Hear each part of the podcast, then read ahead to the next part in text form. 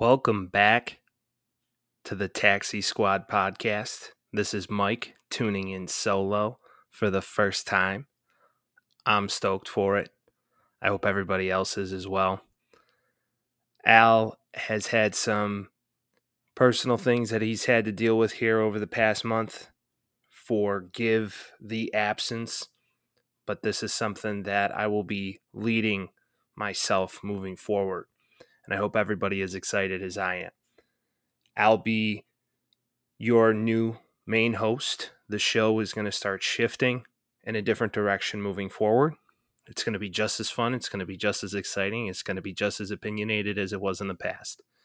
And I really appreciate everybody sticking with us through this time the follows, mm-hmm. the comments, everything that has gone along with it. So, without further ado, let's kick off episode five of the Taxi Squad podcast. Last episode, we gave our picks. It was a very exciting episode. It was a fun episode as well. Now, moving forward, we're going to continue to stay on certain topics as they've evolved now, if it be over the past month, and continue to bring you fantastic content. So let's get right into it. We're going to start with some Aaron Rodgers updates since this Tom Brady, Phil, and DeChambeau golf match occurred. Some great sound bites came out of this. I'm not sure if anybody got a chance to watch it, but it was a ton of fun. Not a big golf guy myself, but I will say that it was just good fun to watch guys like Tom and Aaron just jab at each other for a good three or four hours. And made me think a little bit. It made me think a little bit.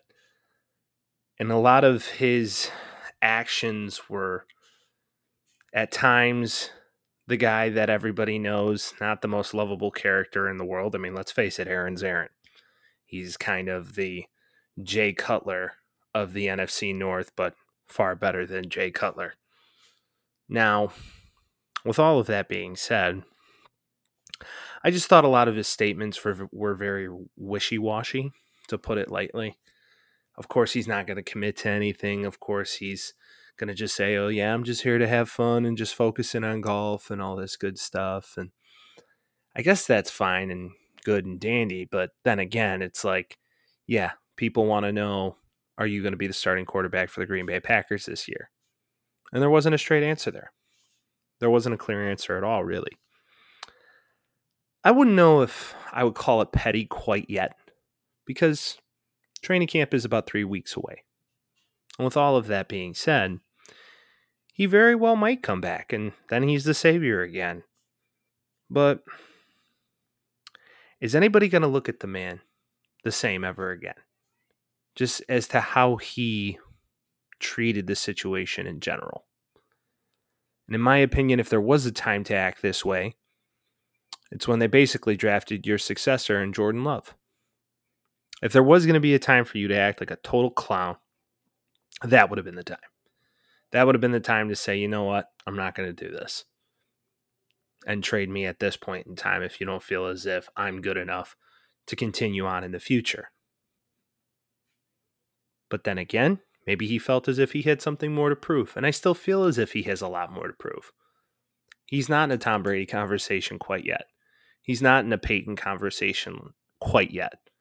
He's almost, if you were to break it down, he's Elway light, right? He's only got one Super Bowl, really close to a second appearance, really close to a third appearance. And then in the twilight years of his career, finally we'll get there. But I don't know if Aaron's going to be capable of seeing that through. He's in a division that he's owned for almost a decade plus it to this point in time. So for you to continue to play these antics, I don't know. I feel as if there may come a time where he just might lose the team. He'll never lose guys like Davante Adams. He'll never lose guys that are loyal to him, the Aaron Jones, all that good stuff. But the rest of these guys, maybe these rookies who don't know him really well, how do you show up to training camp and not have some sort of already preconceived notion of what this guy is? It's like the guy at work who slacks off, who is on vacation a lot, But somehow he produces, he does what he needs to do, he hits his numbers, he shows up when it's important. But beyond that, there's really not much more redeeming quality to the guy. Management kind of likes him. He's got a couple buddies in the business. But that's about it. I think that's a perfect explanation of kind of what Aaron Rodgers is. Not to go full Colin Cowherd here and relate it to business, but if you think about it, it is incredibly similar. And it's one of those situations where I do feel as if he is not the leader of men that he has been crucked out to be. He's not Tom Brady. He's not Peyton Manning. He's not guys he's not a guy who could rally the troops quite like that. And I mean that's a question you have to ask yourself. If if you watch the years go by and and if you're old enough to remember the years of Peyton and Indy and Tom in New England. Well, Tom was in New England from the time I was in the fourth grade to what two years ago. So I didn't really know uh, Tom Brady not on the Patriots until last year. None of us did. But they all had qualities of leadership and they could rally the troops and they could come back from behind. I'm not saying Aaron hasn't had that ability, he has. It just really makes you wonder where his heart is in this whole situation. Is it really about Gunter Gunther Is it really about the management? Is it really about that? Is it more of a personal thing? Is it about money? It's a question that'll go uh, unanswered until the time is right, basically. I don't foresee a scenario where the Packers trade him. I've been very adamant about that from the beginning. And I do feel as if that moving forward, he has the ability to continue to compete and continue to win divisions and get into the playoffs and fight for that title. Time will tell. My opinion will always stay the same. With training camp coming up three weeks away, I still feel as if he shows up. I do feel as if he understands that his legacy will be tarnished if he does not. And what type of person are you looked at beyond that point? So it's going to be very interesting to monitor here moving forward. To kind of pivot on a topic of petty and to now look at things now from a different perspective, I want to kind of get into these new topics that have been pushed out into the media, of course, on purpose, almost the year anniversary plus of The Last Dance. And I think everybody understands where I'm going with this. These Scottie Pippen, these Scottie Pippen comments on Phil Jackson saying that he is racist and always has been.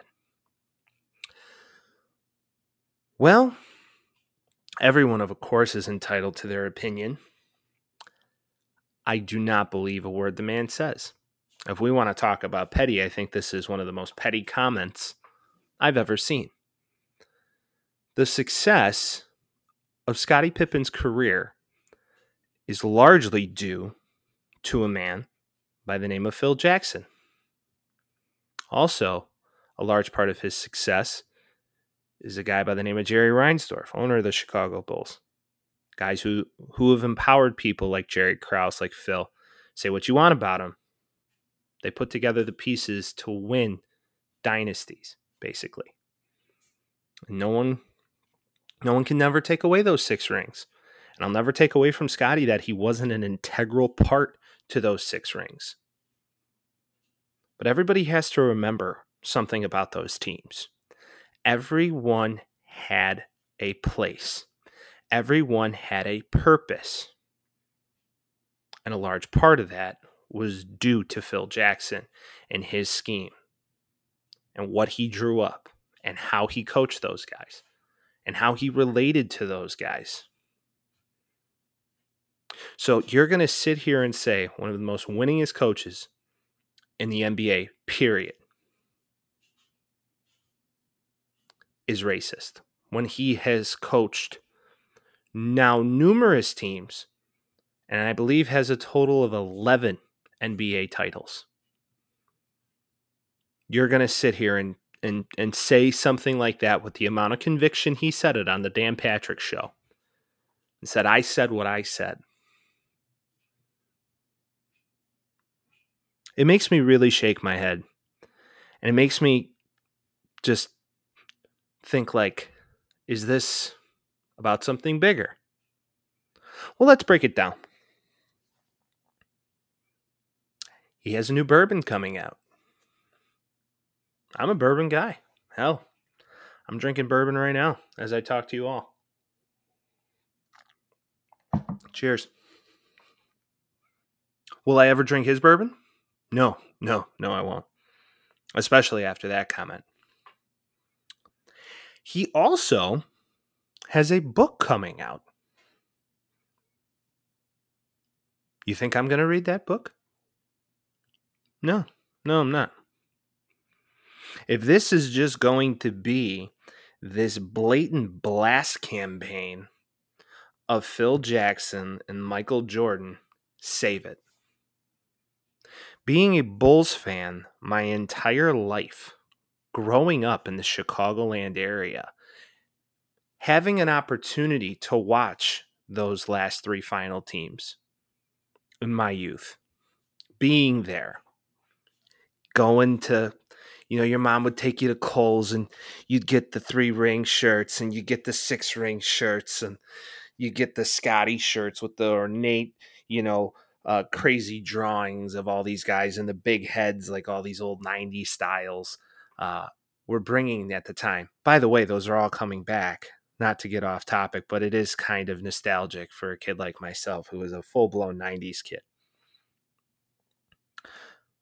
But you're going to now just alienate yourself to an entire group of people that loved you.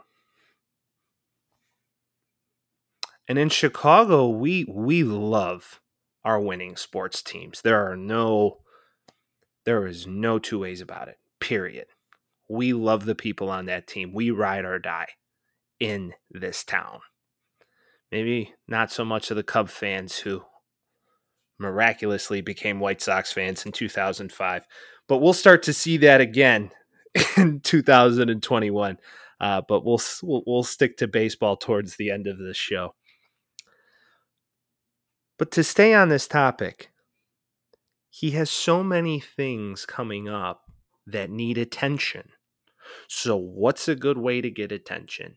Throw these asinine comments out into the media make yourself look like can quote the bad guy even if he isn't maybe maybe he doesn't believe these things that he's just blatantly saying that no one's going to ultimately believe and Phil Jackson hasn't said anything on it nor will he cuz ultimately he doesn't have to what is Phil Jackson going to say Phil Jackson has nothing to say the proof is in the pudding at times like this I wish Kobe was around I really do. R.I.P. Because I bet you Kobe would put him in his place. I bet you it would. I'm surprised Shaq hasn't spoken up either, because those are guys who are also coached by Phil. And that leads me to my next point. If he was such a terrible racist, meaning Phil Jackson, how did he get so much out of almost all African American teams? if we look at those early 2000 Laker teams with Kobe, Shaq, Fox, Fisher, almost 80% of the team are African Americans. And and you're to come out with some shit like that? For real though? I'm sorry. I just I have lost a lot of respect for Scottie Pippen. I have, and I think a lot of people have in the industry alone if you've read Stephen A's comments, if you've read anything in the media, it's trash. Bottom line, it really is trash. And I believe this will hurt his reputation more so than gain from it in any monetary way. If that's a bourbon, if that's a book, if that's anything. I don't think it's going to sell. I don't think the ble- bleeds and leads category fits in this uh, square peg, basically. But that's something I wanted to segue on. And now let's let's stay on the topic of NBA. Let's go positive. Let's go positive on NBA. If anybody has had a chance to watch this NBA playoffs, it has been exhilarating. It has been exciting. It has been fun. I haven't had this much fun watching the NBA playoffs in over a decade. And I can legitimately say that. There is defense being played. Miraculously, the refs aren't calling bullshit fouls.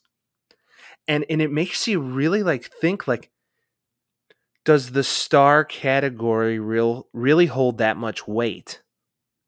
Where it's like, wait a minute. Well, LeBron would have totally gotten a foul right there. But, you know, Booker got put on his ass driving to the lane. And it, hey, that was a clean move. If that was LeBron, if that was KD, if that was Steph, if that was Clay, we're we're gonna really sit here and sit here and believe that those aren't fouls. Because I don't believe it. Not for a second. Not for one effing second do I believe that. I am under the impression that this may be the resurgence of what the NBA used to be. And if so, if it is, oh, I'm jacked because I grew up a 90s kid, as I just stated. I grew up in this era of defense and fighting for that win and all of these things. Not not like, you know, I can say I've ever seen a game 7. Shout out to MJ. I never got that far. But then again, those games were hard fought. Those games had defense. There was real structure to what was happening. And I love it. It isn't this hero ball nonsense. If if you got a chance to watch the Phoenix Suns, they move the ball around. It's not about just getting the ball to the superstar and letting him roll. It's not that at all. They play towards the best characteristics of their players. They give Chris Paul the shots he likes to take. They give Devin Booker the shots he likes to take. Jamison Crowder has his place. He knows his role and he plays it very well. That's something, even as old school as it is, it will always work. Isn't that amazing? Isn't that amazing? I believe that without a doubt, this will go down as a shifting point in the NBA. Because now it really makes you scratch your head. LeBron was in the league. AD got hurt. KD's in the league. Yeah, okay. All of that semblance of super team got hurt at the same time. So I understand it might just be like perfect storm, perfect place, perfect time. But are we just going to be ignorant to the fact that they all were beaten by teams lesser than they were, lower seeds? The Bucks were still competing. Say what you want. The Bucks were still competing in that series, even when Harden was around, even when Kyrie was around. The first two games were pretty ugly, and it looked pretty decisive. And I mean, we even said it on the show. No one was going to get past Brooklyn.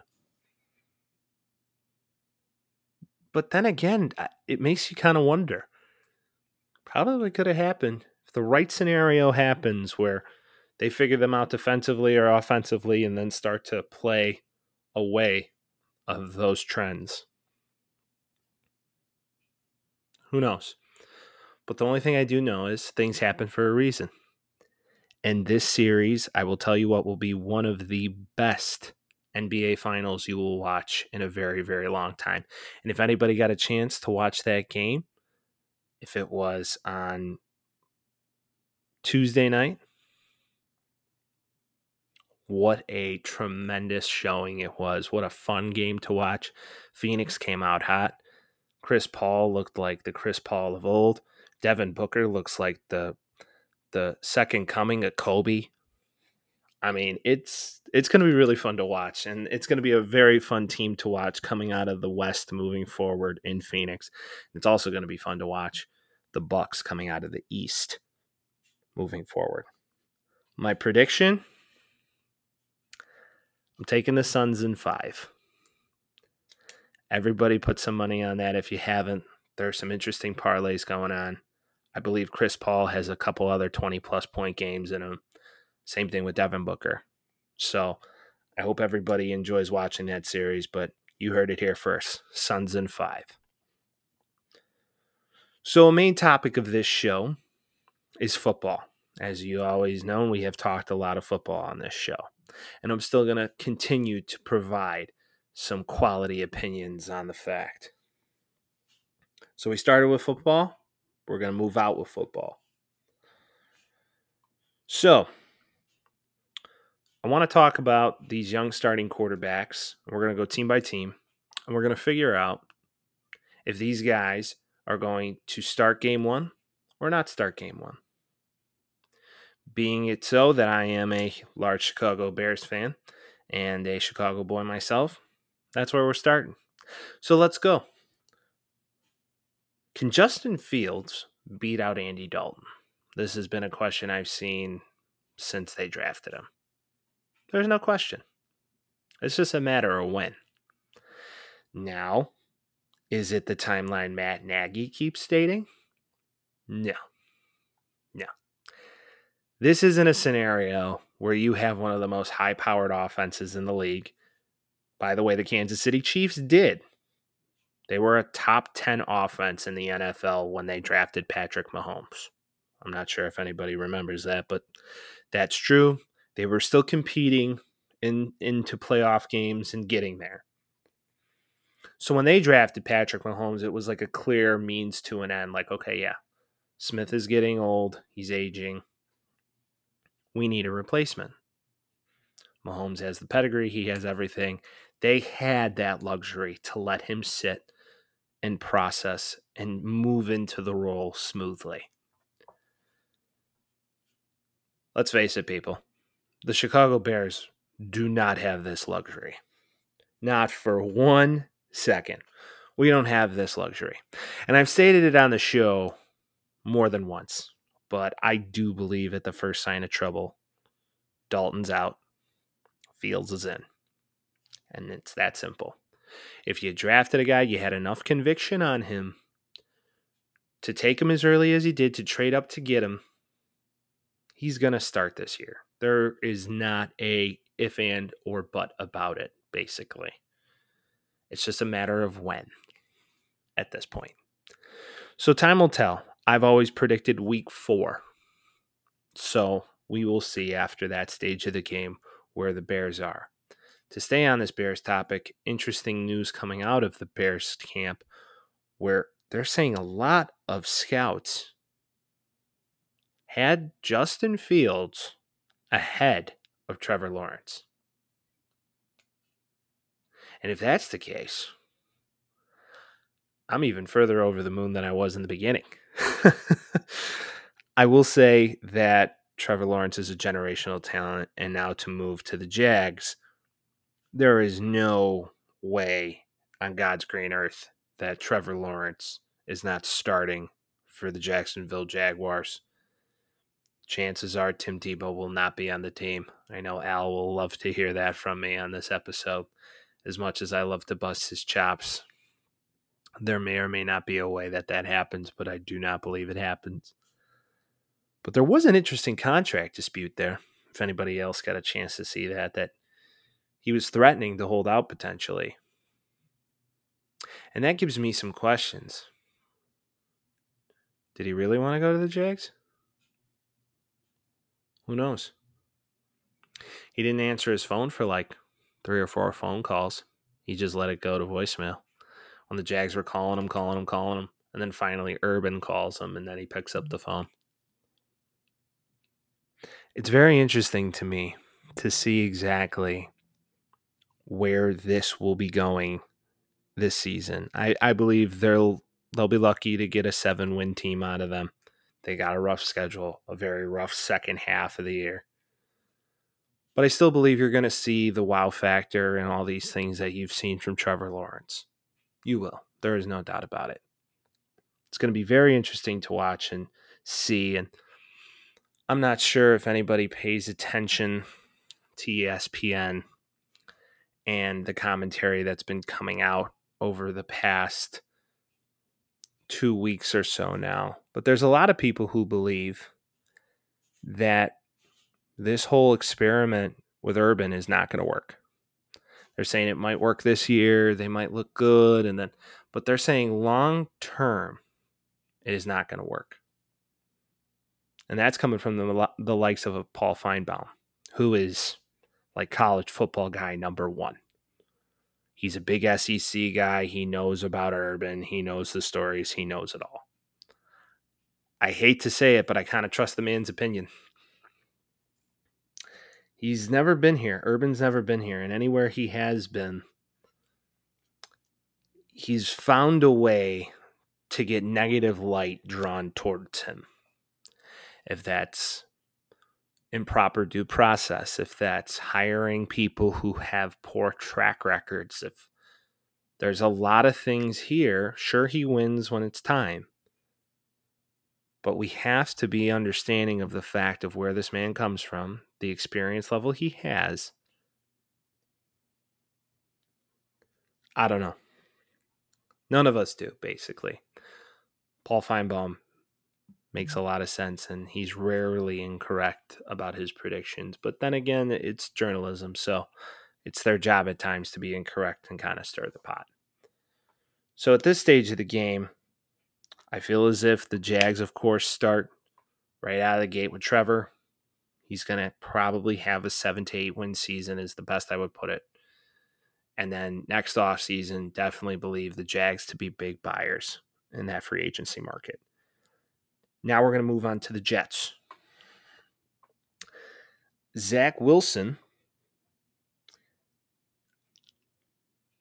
he better be the savior for the Jets. That's all I got. He better be the next Joe Namath. If he isn't, that poor Jets franchise, they might just be in worse trouble than we are if our draft pick doesn't shake out because at least we have something to lean on. We have defense, we have all that. I mean, they really don't. President Mall's gone. There's really no one there that they can build it around. I hope for this kid being playing for an independent, seeing a lot of him in the Pac 12. For everybody out there, you'll understand my allegiances to college football teams when the season starts. We're going to be covering that heavily this year. Got some fun guests coming on the show that you'll get a chance to hear from.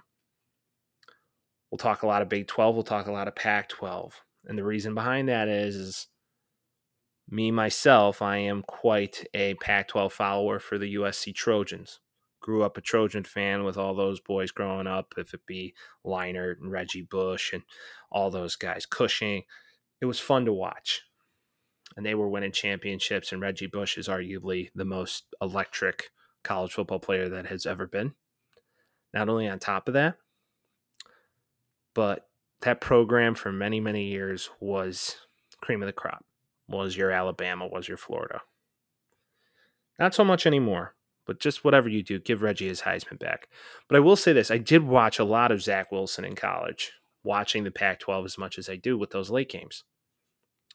And my opinion on Zach is this he had games where you were like, whoa, this kid looks like the second coming of Aaron Rodgers.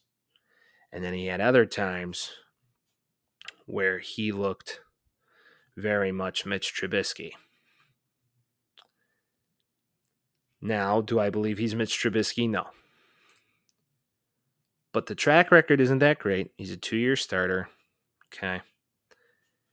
The Coastal Carolina game should tell you a lot if anybody got a chance to watch that game. He got destroyed that game. He got absolutely destroyed that game.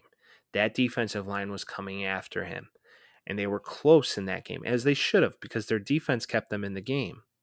Zach wasn't putting up a ton of points. He wasn't single handedly winning games like Trevor Lawrence, like Justin Fields. He wasn't doing that. It makes me really scratch my head, and I know they've drafted him to protect him because the Vera Tucker move, all that good stuff. Solid. But if you don't protect this kid, he might be another instance of seeing ghosts. And then another Pac 12 boy, Sam Darnold. Something to chew on. Let's move towards the Bay. Let's talk about Trey Lance here. Many reports are stating that Trey Lance has a legitimate shot of starting week one. And my whole thing here is it's got to be proven in training camp. If you're in training camp, you're Shanahan, you're looking at Garoppolo, you're looking at this kid and the opportunities that they give you to win. Once again, to that whole theory, you draft a guy to play him. So, with all of that being said, I think there's a legitimate chance that Trey Lance, if he just comes out of the gates hot in training camp, more so than any quarterback that's kind of on that fence, like a Justin Fields, like a Trey Lance. I mean, those are really the two guys who aren't going to be the definitive day one starters. I believe Trey Lance has a bigger opportunity to see the field first, more so than Fields. And I've said that from day one. It's going to be interesting to monitor. It's going to be interesting to track how it all plays out. But I do believe they've lost faith in Jimmy G. The actions have spoke far louder than the words. I don't know if it'll be a scenario where Jimmy G does get the opportunity just due to the fact that he's there and maybe they do like what they see, but it, maybe it's not enough to give him the week one start. Jimmy G knows the playbook. He knows all that. But who knows? Everything I hear was Trey Lance kid is a whiz. All the off-season preparation since he had the time to process, to work with coaches, to learn different systems, learn different schemes, read defenses, all that good stuff. It may be an advantage to him. But then again, only playing one game in 2020 may also be a disadvantage to him, and it wasn't that great of a game. Now, this North Dakota State thing is interesting. Carson Wentz came out his first year and balled out. Is he that? And then we'll see.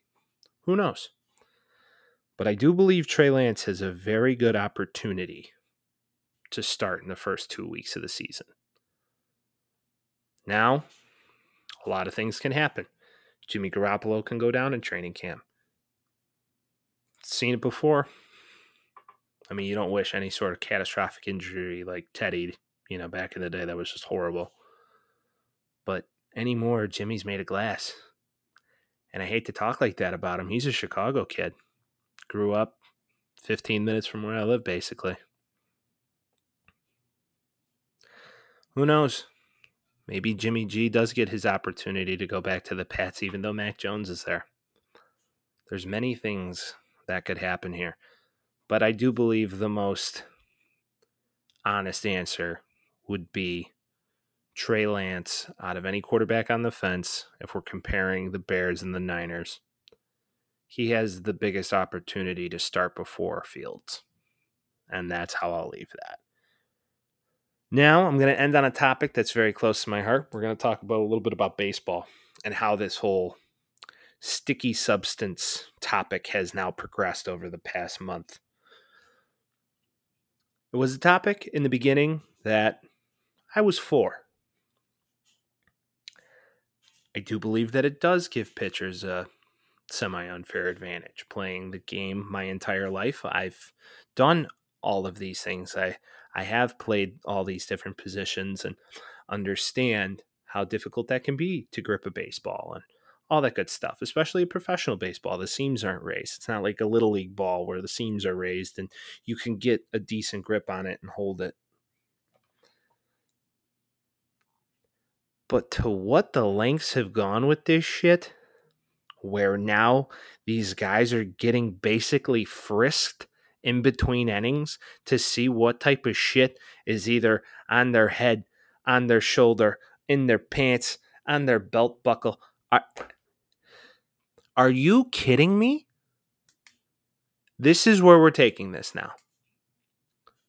This Manfred era will go down as one of the worst eras of baseball I have ever watched in my entire fucking life.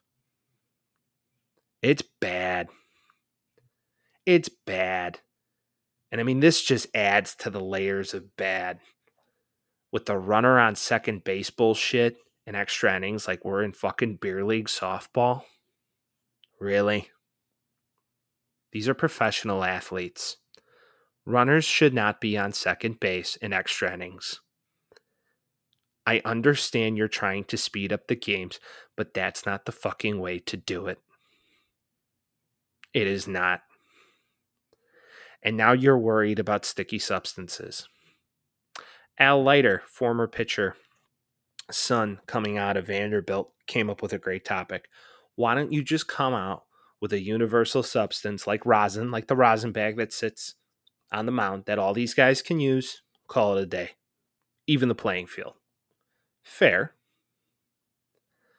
Here's here's a thought process. Why don't you just raise the seams on the ball? Problem solved.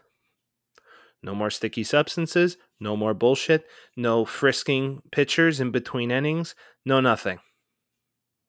Raise the seams on the baseball. It's a simple fix. You throw them into manufacturing and you're done. I don't know if that's too far fetched because Major League Baseball is Major League Baseball. But whatever this is, it is the wrong way of going about it 100% of the way. It's just kind of sorry to see these guys go through this type of shit on a day in and day out basis. And I understand they're millionaires and they're playing a kid's game and they're getting their opportunity, sure. But why do batters get to use pine tar? Gives you a better grip on the bat. Are you going to take away pine tar? What happens if you take away pine tar now? Then what do you have? Now you have hitters bitching that I don't have a competitive advantage. It's kind of like six dozen of one and half dozen of another. And I understand the spin rate topic and all this good stuff. And these sticky substances are giving you extra spin rate. And of course, with these pitchers now, where, you know, 95, if you're hitting that on the gun, it's kind of, it's not what it used to be. 95 in the early 2000s and late 90s, you were throwing really hard. Anymore, that's just mainstream guys are throwing consistently at 99, 98, 100 miles an hour today. And that's just the evolution of the game, right? But if we really break it down, hitters are at all-time low of batting average across the league. And the way of fixing it is not frisking pitchers in between innings. And I hope one day Robert Manfred could hear this. Chances are he's not. I'm not. I'm not on that platform yet.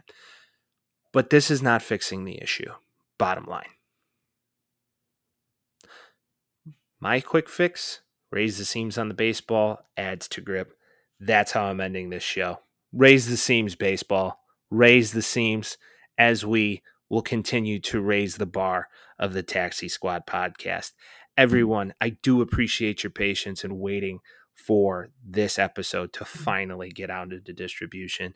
And I'm very excited to continue to bring you great content. Please like, follow, share all of it. Without a following, this doesn't exist. And this is something that is near and dear to my heart. And it will always continue to go. Come hell or high water. That's how I look at it. So please leave your comments. Please shoot me messages if there's any topics you would like discussed. I appreciate it. Everybody have a great rest of your week. Thank you once again.